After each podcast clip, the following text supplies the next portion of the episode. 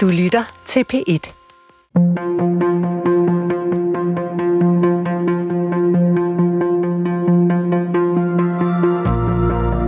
Hvad kan vi bruge en næsten to tusind år gammel samling tekster til? Kan vi overhovedet forstå os selv uden at læse Bibelen? Christian Leth mener, at Bibelen er verdens vigtigste bog. Lauge Hendriksen læser den for første gang. Og sammen gennemgår de historierne, der stadig former vores bevidsthed og forsøger at finde ud af, hvad de betyder for os i dag. Velkommen til Bibelen Let Fortalt. Jonas Bog. Jeg kunne godt tænke mig, Christian, at starte med, at vi ligesom tager lytteren med om bag øh, produktionen. Øh, starter meta. Ja. Fordi n- når vi vælger øh, historie, så snakker vi sammen. Og det er jo så primært dig, der ligesom kaster bud ud og siger, at den her, den er spændende fordi, og den her, den er spændende fordi, den kan noget andet. Og nogle gange, så kommer jeg op med nogle bud, fordi nogle af dem kan jeg jo huske selv og mm. eksistere med en erindring. Og så kommer jeg og siger, hvad med Jonas og Valen? Og så siger du, mener Jonas og Fisken? Øh, ja. yeah. Og så siger du, den er ikke særlig spændende. Nå, okay, men så, så tager vi ikke den. Og så, øh, så bliver jeg alligevel nysgerrig, fordi er der en tekst i Bibelen, som du ikke synes er spændende? Ja.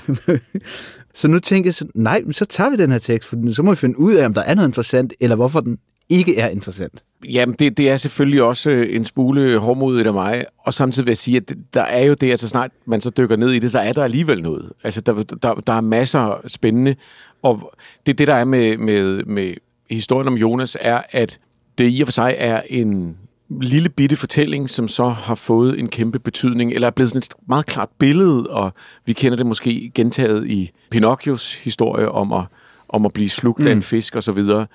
Men det er mere i sig selv, der, så er teksten faktisk ret enkel.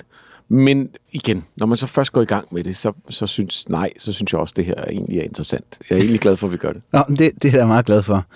Så vi var jo ude i et paradoks. Et andet univers, hvor der ikke var en tekst, du synes var interessant. Det har du ret i.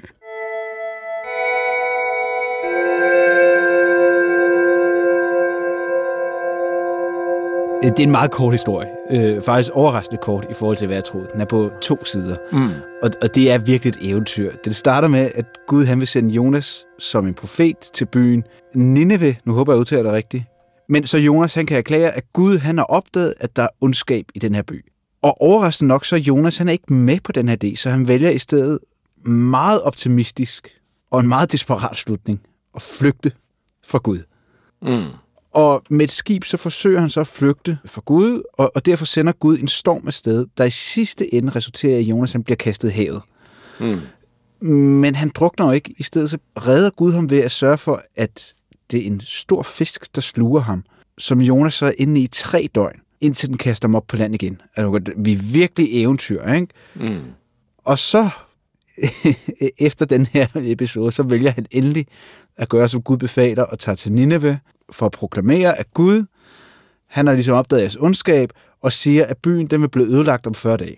Og så sker der det der overraskende twist, at indbyggerne, de forbedrer sig, og Gud, han ændrer holdning, og vil ikke ødelægge byen. Men til gengæld, så bliver Jonas nu rød på Gud, fordi hvorfor var det, at han skulle gøre det her, når Gud alligevel er barmhjertig over for Nineve? Og, og han bliver faktisk så rasende, at han beder Gud om at tage hans liv, for han vil hellere dø end leve. Og bogen slutter med, at Gud så spørger Jonas, hvorfor Gud ikke skulle have ondt af indbyggerne i Nineve. Og, og hvad det betyder, det, det håber jeg, vi bliver lidt klogere på her, fordi den del af det, det den nager lidt hos mig faktisk. Det er jo, som du siger, en meget lille tekst, og det er, det er faktisk en samling af, af tekster, øh, som bliver kaldt de tolv profeter, eller de tolv mindre profeter. De har meget karakter netop af fabler eller eventyr. Det, der ligesom kendetegner dem også, er, at de er meget sådan formfuldendte, mange af dem. De har en klar pointe. Det, det er helt klart en gennemarbejdet tekst, den her. Vi har før været mm. ude med, med det her, hvordan at mange af de længere tekster er sat sammen af alle mulige forskellige kilder fra forskellige tidspunkter, og kan være selvmodsigende og gentagende og så videre, så videre. Hvor, hvor mange af de her tekster har sådan en, de har præg af en forfatters hånd på en eller anden måde. Jamen, det kan jeg godt følge dig i. Så når vi går ind i den her tekst, så den i og for sig til at fortolke, det gør ikke, at der ikke er forvirring, og det gør ikke, at der ikke er mange tråde, vi kan trække ud af den her, som, som jo er det, jeg også synes, der er spændende. Men hovedsageligt, kan man sige, så kan man godt tale om, hvad det er, den her fortælling prøver at fortælle os, eller at fortælle den samtidig.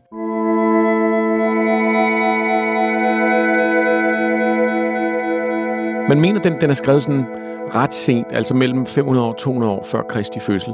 Den, den har rødder måske, kunne man godt forestille sig, i ældre, altså folkeeventyr og legender. Det her med, med, den, med det store dyr, der, der sluger et menneske, og de tre dage nede i havet og sådan noget.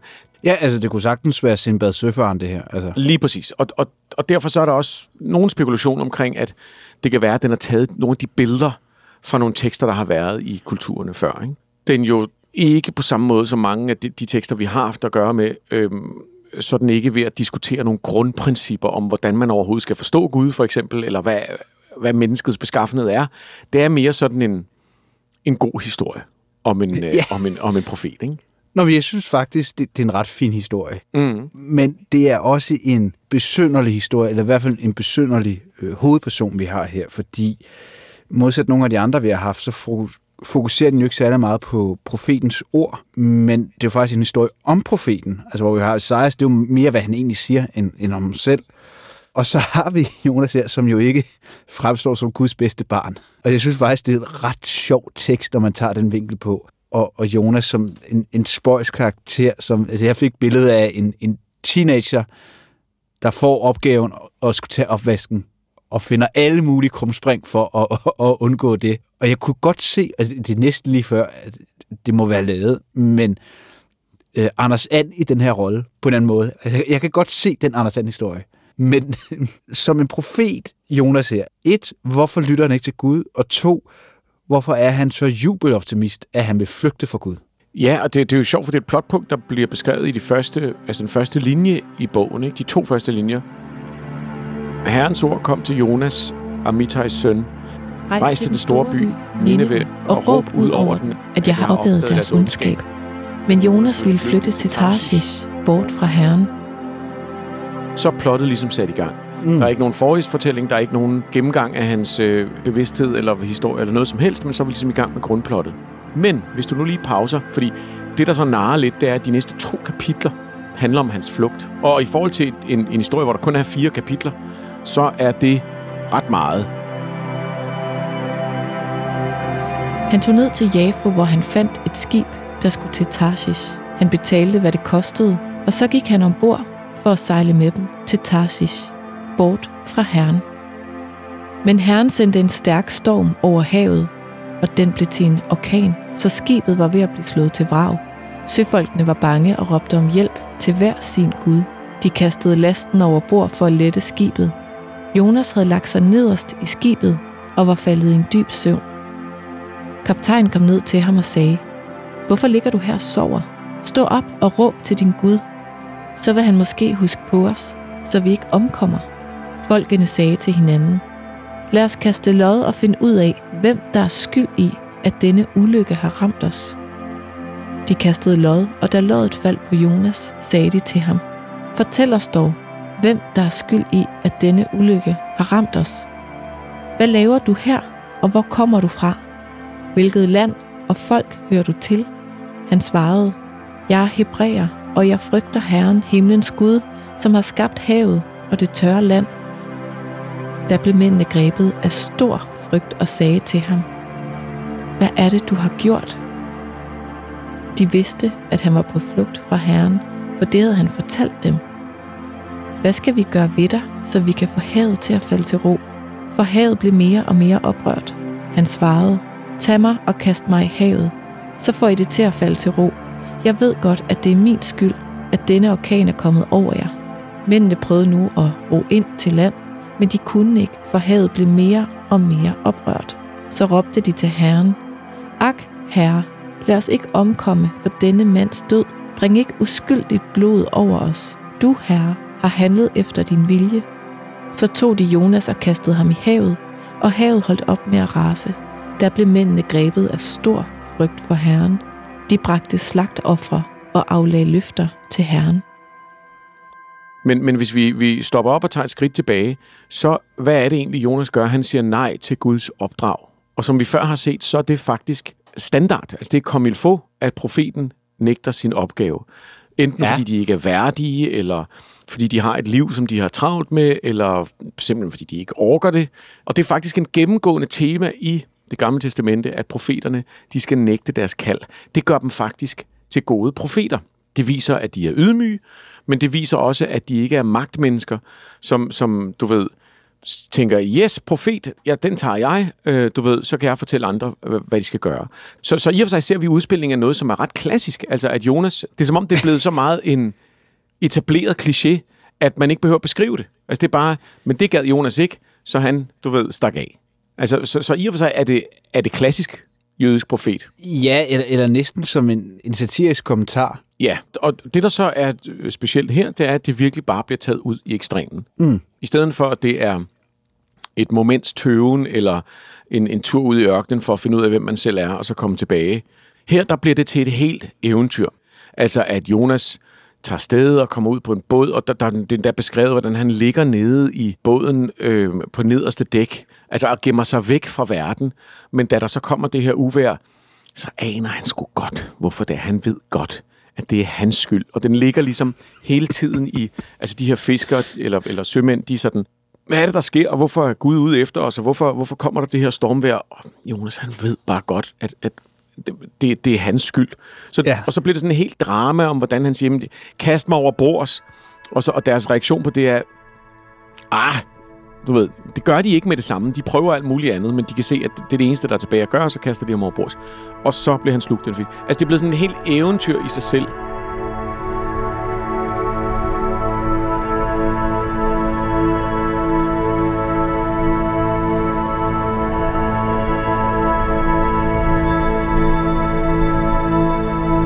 Herren befalede en stor fisk at sluge Jonas, og Jonas var i fiskens bug tre dage og tre nætter. Fra fiskens bug bad Jonas til Herren sin Gud. I min nød råbte jeg til Herren, og han svarede mig. Fra dødsrigets dyb råbte jeg om hjælp, og du hørte mig. Du havde kastet mig i dybet, i havets skød. Strømmene omgav mig. Alle dine brændinger og bølger skyllede hen over mig. Jeg tænkte, jeg er jaget bort fra dig. Får jeg igen dit hellige tempel at se? Vandet truede mit liv. Havdybet omgav mig. Tang havde viklet sig om mit hoved. Jeg var kommet ned til bjergenes rødder. Jordens porte var for evigt slået i bag mig. Men du, Herren min Gud, løftede mig op fra graven. Da mit liv var ved at ebbe ud, huskede jeg på Herren. Min bøn nåede til dig i dit hemmelige tempel. Så sagde Herren til fisken, at den skulle kaste Jonas op på landjorden.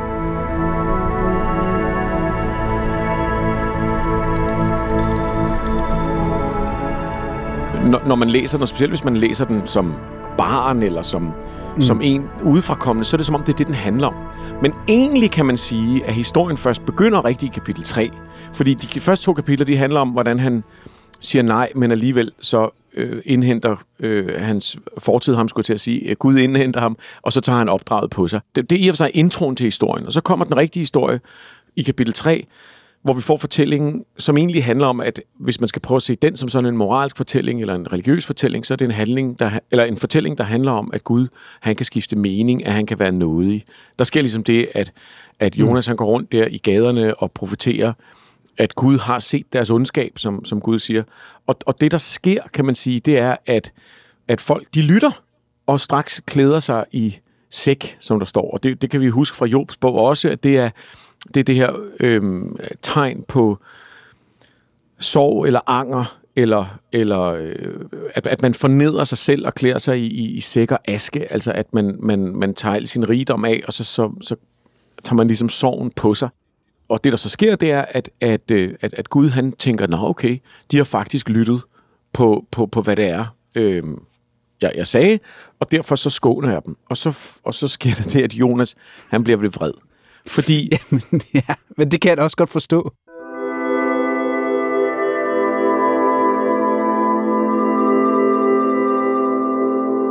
Jonas, han har i forvejen sagt, nej, det, det, det, jeg overgår ikke det her opdrag at være Guds profet. Altså, man bliver... Man er uden for samfundet. Det, det er en hård opgave, man skal gå rundt og råbe folk ind i ansigtet. Det gør han så, og så sker der ikke noget. Altså, den her Nineve, som, som, som er et, et ikke-israelitisk folk, mm. de bliver ikke engang straffet, og, og på det tidspunkt... Du skal læse det i kontekst med resten af Det Gamle Testamente, hvor Gud rask væk udsletter en by, eller kaster øh, plager ud over folk, eller udvælger sig, hvem der skal vinde en krig, og sådan noget der. Og her så Gud, han i den her version, skifter så mening og siger, men okay, de, de lyttede faktisk til det, jeg siger. Og så bliver Jonas faktisk skuffet, fordi at han er jo faktisk blevet til en falsk profet. Øhm, og og man, man kunne sige, at temaet i den her historie er, hvad sker der, når en profet er for succesfuld? Du ved, han, han går ligesom hen for at bede dem om at, om at bekende deres synder og omvende sig, og det gør de så. Mm. Og så står han der. Hvad nu hans rolle? Derefter kom Herrens ord for anden gang til Jonas. Rejs til den store by Nineve og råb det, jeg befaler dig, ud over den. Jonas rejste så til Nineve, som Herren havde befalet. Nineve var en stor by for Gud, tre dagsrejser stor. Da Jonas var kommet en dagsrejse ind i byen, råbte han, om fyrre dage bliver Nineve ødelagt. Mændene i Nineve troede Gud på hans ord. De udråbte en faste, og både store og små klædte sig i sæk.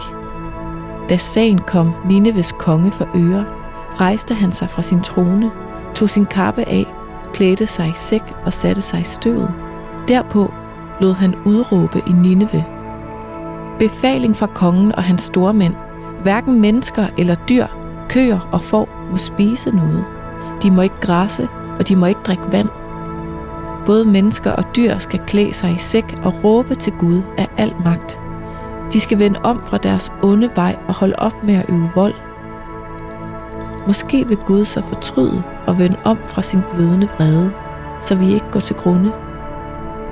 Da Gud så, at de vendte om fra deres onde vej, fortrød han og bragte ikke den ulykke over dem, som han havde troet dem med. Da blev Jonas meget forbitret og vred. Han bad til Herren. Ak, Herre, var det ikke det, jeg sagde, da jeg endnu var i mit land? Det var jo derfor, jeg ville flygte til Tarshish. Jeg vidste jo, at du er en nådig og barmhjertig Gud, sen til vrede og rig på troskab, og at du fortryder ulykken. Herre, tag nu mit liv, for jeg vil hellere dø end leve. Herren sagde, har du ret til at være vred?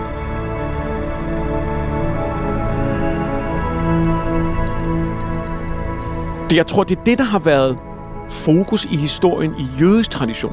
Der er det ligesom det, der har været fokus. For det første en, en, en lektion om, at Gud kan spare et folk, som ikke engang er israelitter. Det er sådan et bevis på, hvor god han er, og at han kan skifte mening, og at man kan komme til noget. Mm. Og, og, og, og efterfølgende flytter Jonas ud af byen, fordi en profet kan ikke bo inde i en by.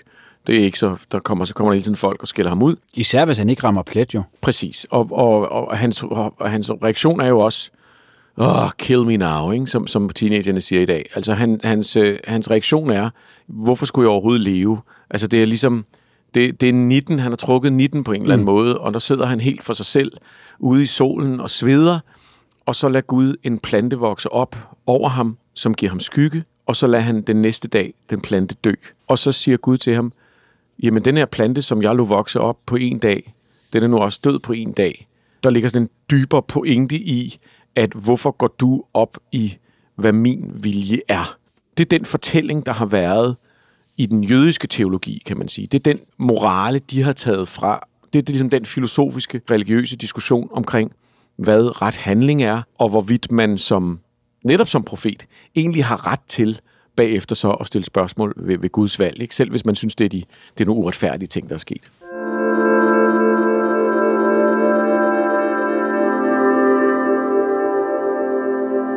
I den kristne udlægning, der er det ikke så meget den sidste del med Nineve og alt det der, som egentlig står centralt. I den kristne fortolkning, så blev de tre dage i fiskens mave helt vildt vigtige.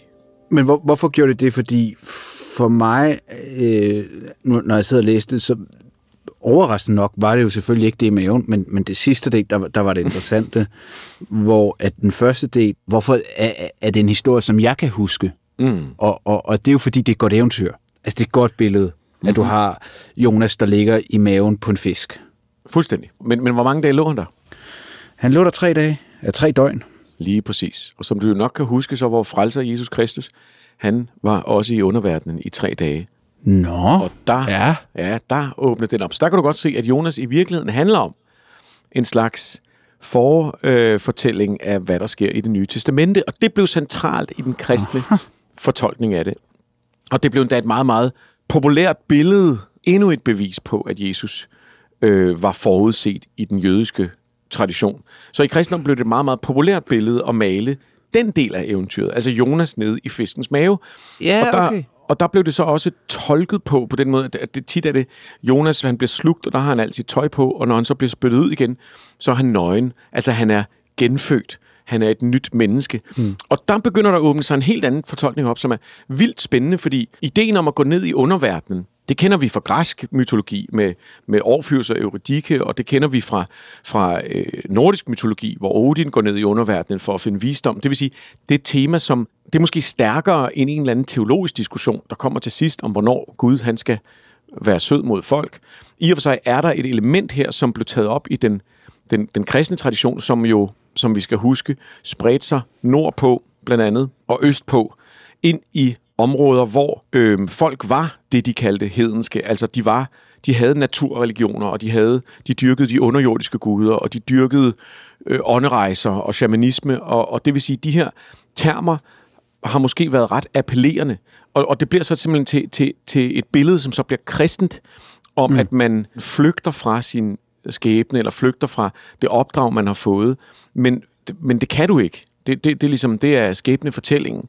Det blev en historie om at forsøge at undgå sin skæbne, om at gå ind i mørket, og så acceptere det, og så komme tilbage som et nyt menneske. Fordi det er jo det, han gør, Jonas. Han accepterer det, han siger, smid mig i havet.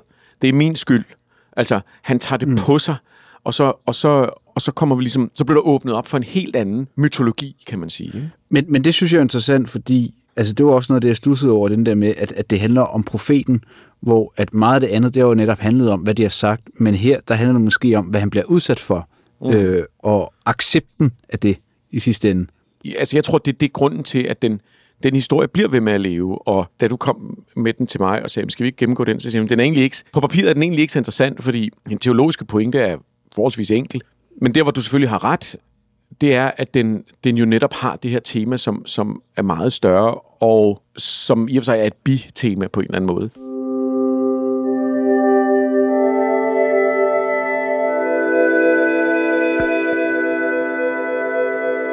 Der er en mystiker, der hedder Johannes af Korset, som skrev et, et digt og, en, og en afhandl, nogle afhandlinger om, om det digt, som hedder Sjælens mørke nat, som er sådan et begreb, hvor alt Øh, håb forlader en. Vi vil måske kalde det en depression i dag. En, en, mm. Altså en, en fuldstændig afmagt over for verden.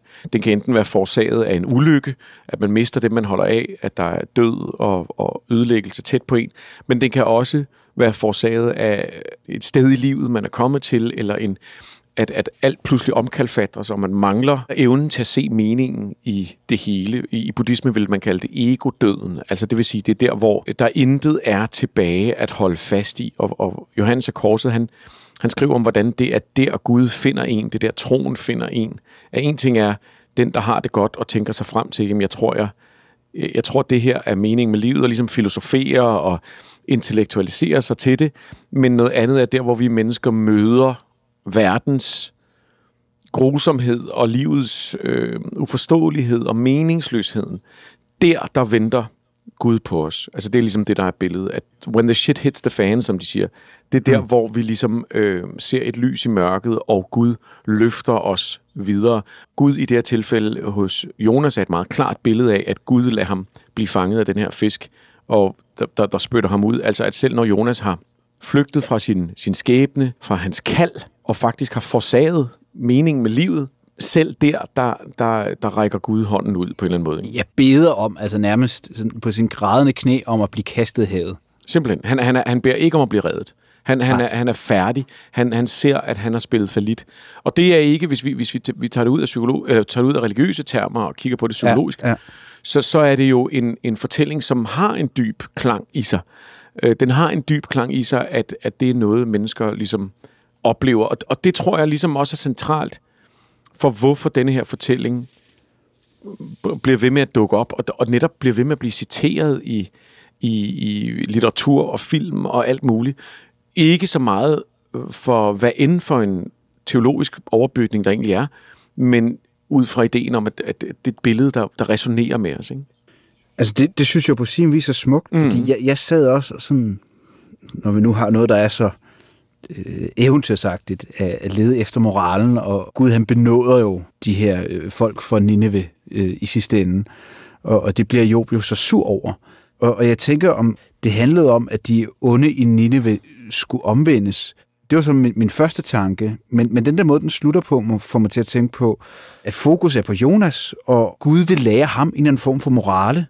Men hvad det er for en morale, mm-hmm. har jeg faktisk lidt svært med, fordi det, det, det, jeg sidder med til sidst, det er faktisk bare den der teenager, der med korslagte arme, nærmest bare sådan, åh Gud, nu skal mine forældre komme med endnu en opsang. Altså, ja. det, det er lidt det billede, jeg har af Jonas til sidst, ikke? Ja.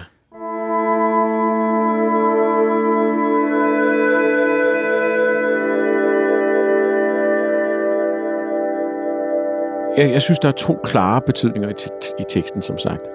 Det, det ene handler om, hvad der sker, når vi ikke lytter til vores skæbne, eller til, vores, til, eller til Gud, eller til kaldet, eller til vores, hvad kan man sige, vores, vores sjæl i og for sig, ikke? Mm. Det, det, er den, det er den ene fortælling, der ligesom er i det. Men den anden morale handler om, at vi forsøger at forstå Guds vilje, øh, og forsøger at gøre, gøre os til herre over den, eller mener, vi har ret til at stille spørgsmålstegn ved den. Lidt ligesom vi så i Jobs bog, hvor at hele grundpointen, hvis der ja, er en, ja. handler om, at, at selve det at forsøge at gøre mening i det, mm. det er faktisk ikke vores opdrag. Og når der sker noget, som ikke er logisk for os, så har vi svært ved ligesom at ja. acceptere det. Ja, og, og, og jeg synes måske, at det billede, der er til sidst, synes jeg faktisk er utrolig fint. Jeg kan rigtig godt lide det. Det her med, at, at Gud har lavet den her plante vokse op for at skygge over Jonas, øh, når han sidder derude helt sur ude i ørkenen og føler sig, øh, du ved, øh, forfordelt. Nu har han været Guds profet, og det hele er alligevel gået af helvede til. Øh, fordi i det, den så dør, så, så, så er det, at, at han simpelthen siger, jeg vil hellere dø end leve, apropos teenageren, ikke? øhm, og så siger Gud til Jonas, har du ret til at være vred over olieplanten? Han svarede, jeg har ret til at være dødeligt vred. Så sagde Herren, du har ondt af olieplanten, og det kan så i nogle oversættelser, du har, du har ondt ved olieplanten, eller du er, du, har, øhm, du er vred over olieplanten, som du ikke har haft noget arbejde med at få til at gro, men som blev til i løbet af en nat, og gik ud i løbet af en nat. Skulle jeg så ikke have ondt af den store by Nineve, hvor der er mere end et hundrede og tyve tusind mennesker, som ikke kan kende forskel på højre og venstre, for uden en mængde dyr. Og for mig at se, så er logikken der, og den gode pointe er egentlig, denne her plante, som vokser ud af ingenting, ved Guds hjælp, lad os bare mm. sige, det du har fået i livet, som du ikke selv har arbejdet for, tager du det for givet? Det er egentlig for mig at se, det der, der ender med, at, at, at han sidder der, Jonas, efter alle hans frem og tilbage, og hans hans utilfredshed med, hvor han er. Og, og det Gud egentlig spørger ham om, det er, jamen, øh, du, du kunne sætte pris på den her plante, da den skyggede for dig, men så snart den er væk, så bliver du vred, som om, at den er blevet taget fra dig. Men den er også blevet givet til dig.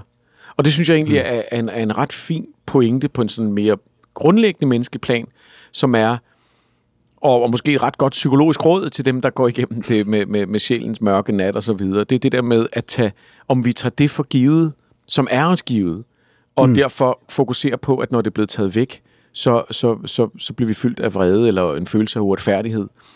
Og det vi ikke nåede, det var egentlig at være taknemmelige for det, vi havde fået. Ikke? Og så lige pludselig, synes, så synes jeg, den blev interessant. Så var jeg over i, i, i en læren af at acceptere det, som er, og det, som sker, og også det, som vi ikke kan gøre noget ved. Lige præcis.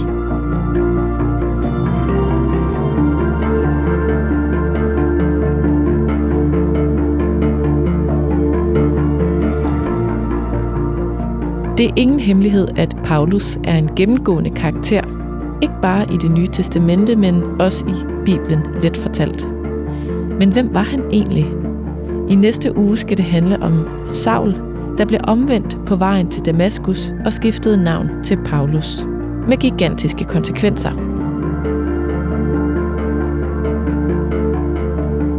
Du kan altid lytte til tidligere episoder i D R's radioapp D R Lyd.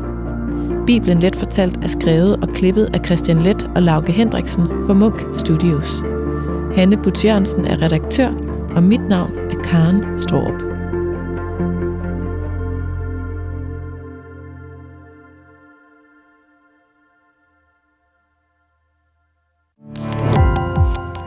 Gå på opdagelse i alle D R's podcast og radioprogrammer i appen D R Lyd.